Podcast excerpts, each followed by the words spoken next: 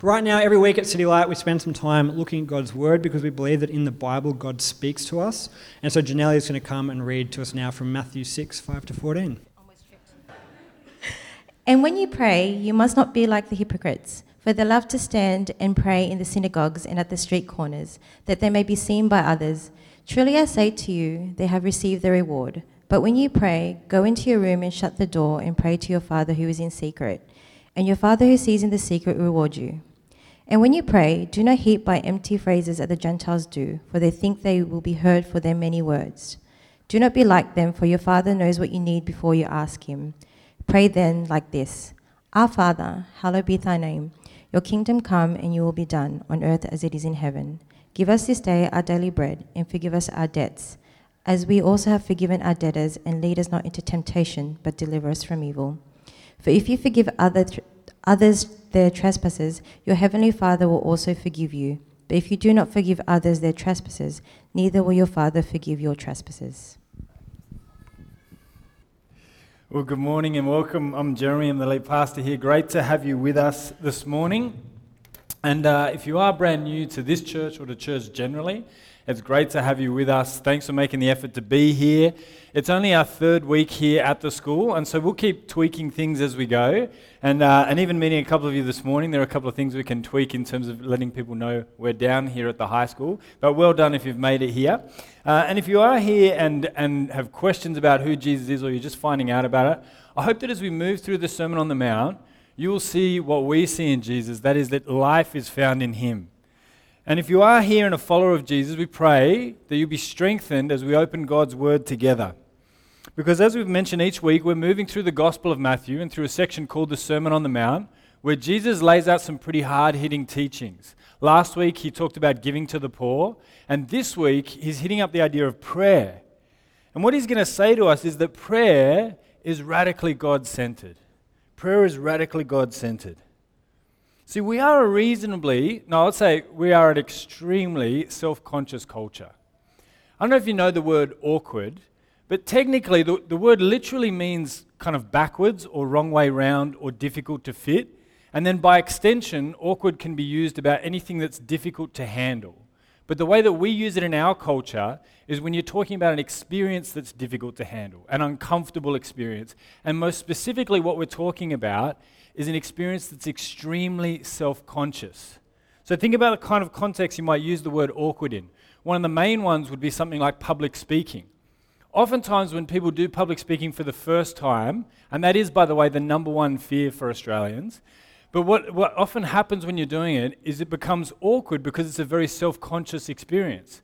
So, people who've had hands all of their life suddenly realize they have hands and don't know what they normally do with them and try and read tutorials about the fact that you're supposed to leave them by your side because that's the most comfortable position. But it feels very awkward, right? You feel self conscious.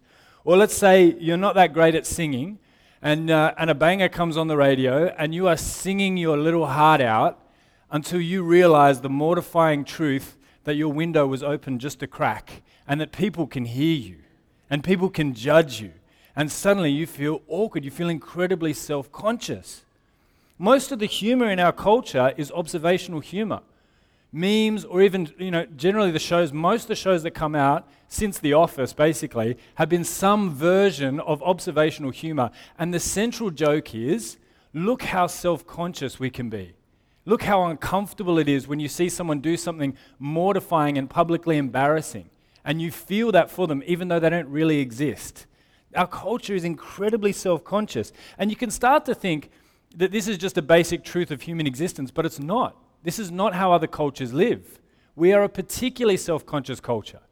Uh, we've been to, to school like recitals in other cultures, in other countries, where kids will give an item that's terrible. They cannot sing, and no one cares. No one even bats an eyelid. We went to one where it would be literally the same kind of dance for each item, one after the other. The same song would come on. And we'd look around almost like expectantly to see other people experiencing this as just as awkward as we are, and no one cares. Because in other cultures, they're not quite as self conscious as we are. And the reason for it is we live in a culture where the self is the ultimate reality. And so we have trained ourselves to pay an incredible amount of attention to ourselves, to how we appear, to how others perceive us, to how we come across. And we've got it down to a fine art. But we are an incredibly self conscious culture because we believe at the center of reality is myself. Where I'm going to find meaning and reality and authenticity is in the self. So we pay so much attention to the self. And that's why what Jesus says is going to be counterintuitive to us. Because what Jesus is about to teach us about prayer is that it's radically God centered. It's not just that it's other centered, but it's other being centered. It's centered on the reality of God Himself. And if you don't get this, Jesus says you'll never get prayer. And He's going to call out the ways in which His culture did not understand how God centered prayer was, but it's going to speak to us and our cultural moment as well. And so I'm going to pray that as we open God's Word in Matthew chapter 6, that He'd be speaking directly to our hearts. And, and because we're looking at something on prayer, I'd encourage you that as we do this, that you wouldn't pray with some kind of half attention, but that we'd pray knowing that we come before a holy God who hears our prayers. So let's pray together. Father, we praise you that because of Jesus, we can know that you hear our prayers. You're a God who is a Father who loves to answer prayer and who delights in his children praying to him. So we ask that as we open your word, that it wouldn't be like another week where we just hear a sermon where we hear your word taught and we go away unchanged. But that we'd pay attention to Jesus' words, knowing that he speaks truth and life, and that we might walk away transformed. That we might not do this as individuals, but as a community to encourage one another in the love of Jesus to live out what Jesus said and taught. And Father, we pray this knowing that this is your will for us in Jesus. Amen. We're in the Gospel of Matthew. And Matthew was one of Jesus' disciples, and this is his account, historical account of Jesus' birth, his life, his teaching, his ministry, finally his brutal death and execution, and then his resurrection. And we're in a section called the Sermon on the Mount, where Jesus, funnily enough, is giving a sermon on a mount, and there's a large crowd gathered around him to hear what Jesus is teaching about. People have heard that he's done this or that, and so a bit of a crowd has come to see, all right, what is it to do with this Jesus? Why is he getting so much hype? And here, Jesus is laying out what it's going to be like to be one of his disciples, that is, one of his followers. And last week, he was teaching on prayer, uh, on, on, on giving to the poor. And this week, he's going to teach on prayer. And the first thing that he's going to teach is that God centered prayer is about meeting God, not winning others' approval. Look at what he says. In Matthew 6, 5 to 6, he says, And when you pray, you must not pray like the hypocrites for they love to stand and pray in the synagogues and the street corners, that they may be seen by others. Truly I say to you, they've received their reward in full. But when you pray, go into your room and shut the door, and pray to your Father who is in secret. And your Father who, is in, who sees in secret will reward you. Again, like last week, Jesus gives a warning. He says, Don't be like the hypocrites. And as we looked at last week, the word hypocrite in, in, Greek means actor or someone who would potentially wear a mask. And he says, don't be like someone who gives an outward appearance, but inwardly it doesn't match up with the reality of your life. And he said, when it comes to giving it to the poor, don't be the kind of person who, when you give to the poor, you make a big deal about it, you let everybody know about it, you gram it, or whatever else it is. He says, do it even in secret for the sheer reward of just knowing that your Heavenly Father who saved you and loves you just delights in you doing that. And he follows on the same theme this week. He's speaking to a cultural group who would have, as part of their religious life, prayed regularly. And Jesus is assuming that they're going to pray, that if they're going to follow him, they're going to be people who pray. And so he says to them, when you pray, not if you pray, when you pray, don't be like the hypocrites. And what are they like? He says they love to pray loudly on street corners and in the synagogue. Now, this might not be something that you would immediately relate to because we don't live in a culture where people pray on street corners. It certainly would draw some attention to you. I'm not sure if it would be favorable, but if you did it, I'm sure people would pay attention. But in Jesus' culture, this was a habit. The religious leaders would pray on street corners as a demonstration that they were religious leaders. Not only that, but they would pray in something called synagogue, which was like in some ways a gathering like this, probably not in a high school at that point, but they would gather together, they would hear God's word taught, and someone would pray. It was a Jewish gathering that would happen on a Sunday, a Saturday, not a Sunday. And Jesus is saying, don't be like hypocrites who love praying on street corners, they love praying in synagogues, and they love to be heard by people. But really, that's their main reward.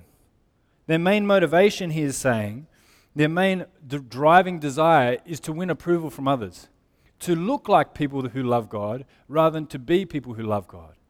They want to pray because people who pray love God and they want to look like people who love God. But ultimately, Jesus says, they've received their reward in full. They've got their nod of approval. They've got other people thinking of them as religious, but that's all they're going to get out of it. And that is not what prayer is about. See, Jesus warns us that there is a human propensity to hollow out our behaviors for the sake of appearance. We have a friend who's in the fashion industry who recounted this happening on multiple occasions where they would go to fancy restaurants. I don't know. I don't know the last time I said fancy. That just came out. Anyway, to go to, go to expensive, exclusive restaurants. And she was saying it's funny, a lot of the people who would go there for these dinners, because they're networking dinners, would take photos of their dinner for Instagram and then wouldn't finish the meal or would even hardly touch it. And you think, wow, that's, that's, that's a crazy behavior, isn't it? That you would go to some of the best, to eat some of the best food in the world potentially, and not really even actually be there to enjoy the food, but just to get a photo of it so that you can put it on your Instagram so you can get likes for it. So that you can be seen as the kind of person who goes to flash restaurants. But of course, this has been happening for a while. We're familiar with this phenomenon when Instagram was first created, it was mainly it was mainly an app just for using filters on photos, and it had a sharing function as well. But once the like button got added, we saw a massive change in human behavior. What happened was initially, behavior drove likes. So you would do something, you get a photo of it, you think, ah, other people might like this, you post it up, and then it would get some likes. And then obviously, quite naturally, people realized, hey, that's an experience that I like. When people actually like my photos, I enjoy that. But then uh, after a while, there was a tipping point where instead of behavior driving likes, it actually swapped around and likes started driving behavior. So that people would do things or hang out with people or go to places that potentially they did not even enjoy in order to get the likes which came later. And so we went from behavior driving likes to likes driving behavior. And so then you can get people going to a restaurant who don't even want to eat the food because the main point is to get a photo of it so that other people will think of you a certain way. It's behavior that's been entirely emptied of meaning and connection. And you know what? Jesus calls it out in the ancient world as well. This isn't just the problem with Gen Z, this is a human problem. Jesus warns that even during a time where access to mirrors, let alone social media, was limited, he says there was still the propensity to do things in order to be seen a certain way rather than to do things for their natural and proper reward. Jesus warns them, he says, Don't be like the hypocrites, who the only reason they pray is because they want to be seen as praying people. He says, God centered prayer will be prayer that wants to connect with God and not just win others' approval. And the truth is that all of us can be prone to this. How many times have we done this? If you are here and a follower of Jesus, how many times have you prayed only paying half attention to the reality of God and the other half to how you sound as you pray? Did I say something stupid? Have I said the right things for this particular church context? Have I said things that make me sound like a mature Christian, or am I just showing everyone that I'm foolish and I'm new at this and I'm silly? This kind of thing might drive you to pray more in a church context. You're pretty eloquent, and people tend to pat you on the back about how your prayers were, and so it drives you to pray. Or it might be the opposite. Maybe the reason you never pray in your small group is because you are worried about what people think of you. Jesus says it's the wrong heart for prayer. You're to pray for an audience of one. Prayer, genuine prayer, cares only about connecting with God and not what other people think of us, whether better or worse.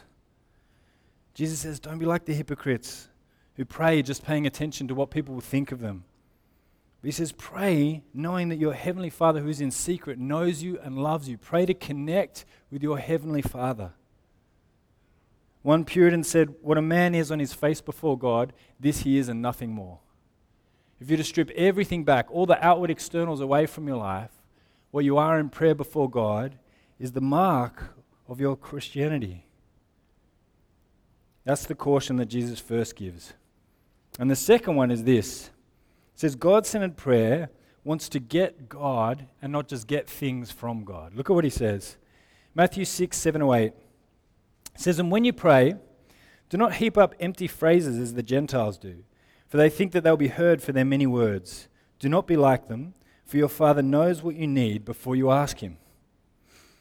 He's saying, when you do pray, and it is just you and God, don't heap up empty phrases, he says, like the Gentiles do. Now, he was a Jewish person, and Gentile was just a shorthand way of saying anyone who is not Jewish.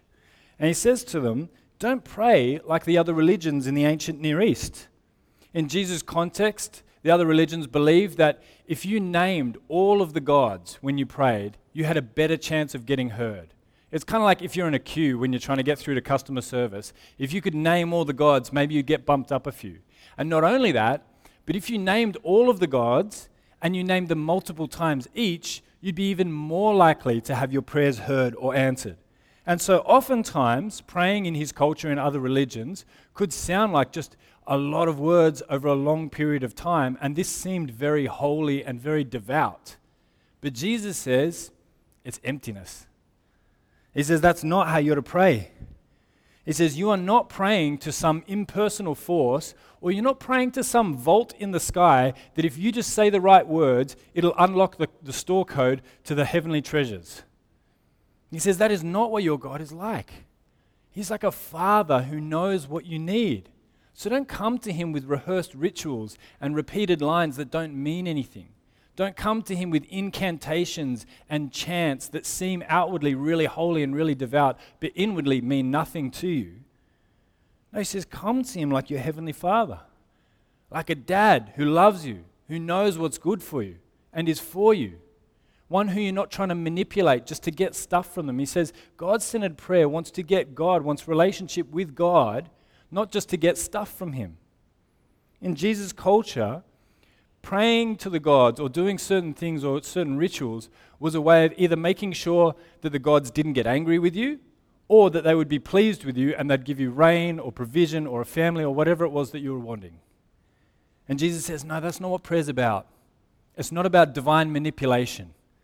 You're not to learn a certain code in order to manipulate God. Know that God is your heavenly Father, so come to Him like a child. Don't be like the religions around them, he says who heap up phrases.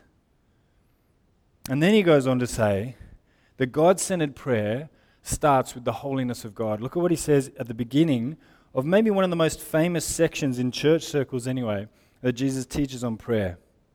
It says, Pray then like this Our Father in heaven, hallowed be your name, your kingdom come, your will be done on earth as it is in heaven. If you grew up in a church culture, saying those lines might be a little bit like running down a hill. Once you start the first one, it just the rest of it just rolls off. And it's ironic that after having just had the teaching from Jesus to say, don't heap up phrases and just repeat things over and over, that this is probably in the church context the most repeated phrase from Jesus on prayer ever. But here, Jesus says your prayers are first to be marked by a desire to see God honored as holy. He says, Hallowed be your name. That's not a word that you use in. I, I, I would be very surprised if anyone here has used the word hallowed this week. We very rarely use it. But what it literally means is to treat as or regard as holy. The teaching in the Bible is that God is holy, that He is other, that He is set apart, that He is different. What makes God God is that He is not like us. There are many ways in which we can relate to God in ways that are similar, like the fact that He's a father. We can kind of get that. But there are many ways in which God is not like us, like the fact that He does not have a beginning, like the fact that He does not need anything outside of Himself to exist. He's not contingent like we are. Like the fact that He's all knowing or all powerful. We don't know what that's like. And there are many ways in which God is not like us. He is other. He is a holy God. He is a God who is, it says in Scripture, a consuming fire that sinful people cannot simply walk up to God, strut up to Him, and start a conversation. And prayer, Jesus says, starts with the sense that God is holy and other. In a, in a book, That Hideous Strength, which is written by C.S. Lewis, it's the third in, a, in, a, in what he calls the Cosmic Trilogy.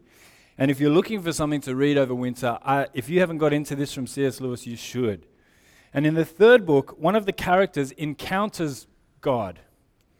And here, the character describes what it's like to come before a holy God. And I think this is Lewis's attempt to describe what it might be like to meet God. And he says it like this Quick agitation seized them, a kind of boiling and bubbling in the mind and heart, which shook their bodies also. It went into a rhythm of such fierce speed that they feared that their sanity might be shaken into a thousand fragments. And then it seemed like this had actually happened. But it did not matter, for all the fragments, needle pointed desires, brisk merriments, lynx eyed thoughts, went rolling to and fro like glittering drops and reunited themselves. And now it came. It was fiery, sharp, bright, and ruthless, ready to kill, ready to die, outspeeding light, not as mortals imagined it. Not even as it had been humanized for them since the incarnation of the Word, but the translunary virtue, fallen upon them direct from the third heaven, unmitigated. They were blinded, scorched. They thought it would burn their bones. They could not bear that it should continue. They could not bear that it should cease. This is one human attempt at describing what it might be like to come before a holy God and not be destroyed. That this is what it might be like to meet God, pure being, the origin of everything. If you do not have a sense of the holiness and glory of God, your prayers will always be just a little bit vanilla, won't they? That our prayers will shrink to the size of our God. And Jesus says, What's to mark your prayer at the very first point is a sense of the utter holiness of God, the majesty of God, the fact that you are able to come before this God and not tremble, but actually call him Father. This is what's to mark your prayer. That when you come before Him, it's not about just muttering phrases or piling up words, but actually knowing that the Holy God of the universe is your Heavenly Father who loves you. Our prayers are to start with this petition that our Heavenly Father, hallowed be your name, that your name would be holy, that I would know you as holy, that others would honor you as holy, that the world would know you as their God. Prayer is to be marked by a, a sense of the holiness of God. And then what he says flows on from that Your kingdom come and your will be done. Well, of course, if God is like this, then he is owed glory. The prayer that God's name would be honored as holy is not that we would exaggerate his name to the point that other people would regard it as holy, but that God would be seen for who he is the one who made us and to whom all glory and worship belongs. And Jesus here is not saying this is what you should pray. So every time you pray, you say these words. He's just said, don't pile up phrases, don't pray like the other religions. But he's saying this is how we should pray. Our prayers should start with God Himself, His very nature. That the first thing we do when we come before God in prayer is to acknowledge how great and glorious He is and how, how worthy He is of our worship and the worship of others. That our prayer would be God centered and then Jesus teaches us that God centered prayer does not presume. Look at what he says Matthew 6 11 to 14. Give us this day our daily bread, and forgive us our debts, as we also have forgiven our debtors. And lead us not into temptation, but deliver us from evil. God centered prayer does not presume. Human centered prayer only goes to God when we're in trouble. I don't know if this was the attitude that you grow up with uh, in terms of God, even if you weren't in a, a, Christian household or a particularly religious family. You may have had the sense that if there is a God out there, he's kind of like the military or at the very least triple zero. You only really call them when there's a major emergency. You may have heard some recordings over time when of kids calling up triple zero. I don't know if you've ever seen any of these on YouTube or anything, but it's quite in some ways, I guess it's funny. I know it's a, I know it's a grand race, waste of resources and whatever. But if you just take that out of it and just consider it on its own merit, it is quite funny when kids call up and say things like their brother is picking on them, or um, or the fact that so and so won't share something with them. And you're like, oh wow, that's that's so out of step, isn't it? Like you don't call triple zero for that kind of problem. But isn't it the case that oftentimes that's how we relate to God? You only call in the big guns when you're really out of your depth really, basically, life is, is kind of functionally deistic. That God kind of wound up the universe and He set things in motion. And so, really, I'm on my own, but if I really find myself out of my depth, I'll call, I'll call the red phone and I'll, I'll call in the big guns just if I'm overwhelmed. It's almost the sense that, like, if you were to call God about things like your daily bread, like your needs just for the next hour or day, he'd be like, Oh my gosh, I can't believe you called. Do you realize, do you know how many people have died now because I'm paying attention to you? Far out. D- don't call this number again. Honestly, you'll be fine. And then hang up. But Jesus says here, no, that's not what your Heavenly Father is like. That actually, God centered prayer doesn't presume that we're on our own and I can sort myself out, but to say to God, God, I need you every day. That actually, the fact that I have food for the next day or even week in our particular cultural moment is because of God's good provision, not because I've chosen the right era to be born in, not because I chose the right family or economic circumstances to be born in, but because God is good and He has provided. God centered prayer doesn't presume upon forgiveness. Again, we live in a culture where the central assumption about humankind is that we are essentially good. And so, if there is a God out there, He probably owes it to us to kind of overlook our mistakes. That even if we did sin, we're not that culpable for it. And if God's out there, He'll understand. No, Jesus says a God centered prayer understands that forgiveness is an unentitled blessing. That we did not deserve forgiveness, and yet He provided Jesus to die for our sin that we might be forgiven. And that every day we would ask forgiveness knowing that He will grant it, not because we're entitled to it, but because Jesus has won it for us. Not only that, but it calls us to live out this reality by forgiving others. That we wouldn't just be recipients of grace, but that having been transformed by the grace of God, we would then impact the lives of others and go on to forgive others, to cancel debts the way that God has cancelled ours. That we wouldn't presume upon our own goodness, but pray that God would not lead us, that we wouldn't be led into temptation, and that God Himself would give us the grace to be delivered from evil. It's a humble acknowledgement of childlike pretend, uh, dependence. God, you are the one who provides food. God, you are the one who gives forgiveness. God, you are the one who gives me the grace to follow Jesus every day and every moment. See, human centeredness leads us away from prayer. And then, even when we do pray, we'll tend to pray mostly for our own interests or for things that we, realize, that we think we can't achieve on our own. But Jesus says radically God centered prayer starts with the holiness of God and then brings every need before Him, knowing that He provides for everything, that He is a good and powerful God.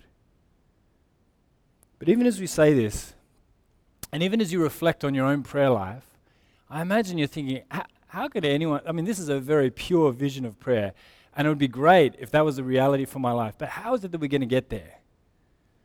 In fact, think about the crowd who was standing before him as he teaches. This is one in several teachings. They must have been sitting there thinking, who is possibly going to be able to live like this? But the truth is, it's the gospel that empowers this kind of prayer, isn't it? See, if you follow the, the gospel of Matthew all the way through, you get to Jesus' death and resurrection that he does in order to bring people to God. And it's the gospel that empowers this kind of prayer. See, it's the gospel that means that Jesus has won our approval from God, so we don't need to care about what other people think about us.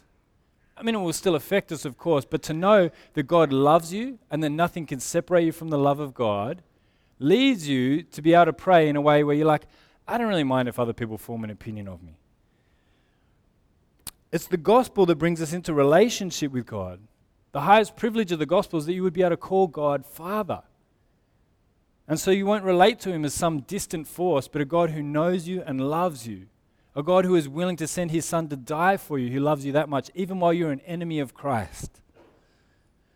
It's the gospel that means we want God to be honored as holy because he's the one who saved us and not ourselves. It's the gospel that leads us away from arrogant self dependence to humble God dependence because we know we couldn't save ourselves and we can't do anything short of that either. It's the gospel that kills presumption because we deserved judgment and instead we got grace. It's the gospel that leads to this kind of prayer, isn't it? So, where do we land with this? Well, the first is if you don't know God like this, if you really don't know where you stand with God, know that in Jesus, He has done everything possible to bring you back in a relationship with God. That the way is open, that if you trust in Jesus and give your life to Him, you can know God this intimately. Because the truth is, even in a culture like ours, where we have so much that is almost automatically provided to us, we still, I think, in the deepest part of our soul, have an understanding that our lives are incredibly fragile. You know, a lot of the research that came out last year around life under COVID, even in a place like Australia, where we were spared really the worst extremes of this pandemic, that one of the interesting implications for a very secular culture was that people who would not describe themselves as particularly religious found themselves praying more regularly. One theologian called Karl Barth calls it uh, this instinct to pray part of our incurable God sickness. That even in a secular culture where we feel like we've largely left religion behind in the dark ages, there is still this sense in us that there is a higher being and that when it comes down to it, we need help, particularly when it comes to matters of life and death. In Jesus, there is answers. Jesus is teaching this because he's the one who's going to come and die in your place that you might be brought back in a relationship with God. And if you don't know him, what is holding you back from knowing him? I would encourage you, Jacob mentioned those slips before. If you want help in what it means to actually know God and be in relationship with him, to be able to call God Father rather than just God or some vague concept, it is our, our deepest desire to be able to help you with that. And so we'd love for you to put that down and we'd get in touch with you about that. But don't leave it any longer. Why delay? And if you are a believer, the question really stands if you were to take away all of your outward commitments in Christianity, what would be left of your life? In fact, do you have a secret life with God? If you were to strip back all exteriors, what would you say is left? In some ways, it's not that theoretical because last year that's pretty much what happened, wasn't it? From about, what was it, late March till somewhere in June, we were not allowed to gather physically as a church. That even our small groups, as well as we could do them, were, were online or via Zoom. And so basically, what was left was just you and God. And I think for many people, that was a soul searching moment. Because when you strip back the Sunday gathering and then small groups where the church gathers, the question is what is left of your, of your Christian life? Or even more than that, is there anything left? It was a very world shattering moment for many Christians, I imagine. But it's the question that Jesus is going to ask through the Sermon on the Mount. He's asking the question Do you have a relationship with your Heavenly Father? You know, when, it come, when you take away all externals and things done that other people can see, what is left in terms of your actual relationship with God? If the highest privilege of the gospel is that you get to know your Heavenly Father, is your relationship with Him deep and deep enough to move through a pandemic or even another lockdown? Or was it a moment where you realized actually it's pretty thin? And actually, when you take away the distraction of gathering with other Christians, there's actually not that much left. Jesus is urging you now to consider what is there of your secret life with God. Because the truth is, and the reality is, if there is not much there, you may not actually know God. And it's a grace to know that before the day when you will stand before Him in judgment. Because there is still time to repent and to know Jesus and to find relationship with God. But if you do have a relationship with God, the question is how much does it mean to you to actually meet with God one to one? When there's no one else around, when there's no other distractions, when it's just you and God, what is left?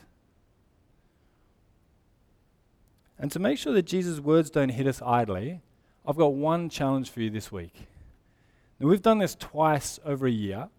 And the first time we did it was last year on the long weekend just because everything was mental anyway, so we thought, let's just try something wacky. We didn't meet for a Sunday gathering, and we said to the church instead, over this weekend, this was the October long weekend, go away, and we'll give you like the, some scriptures to read through, but you go and spend an hour with God by yourself and just see what happens.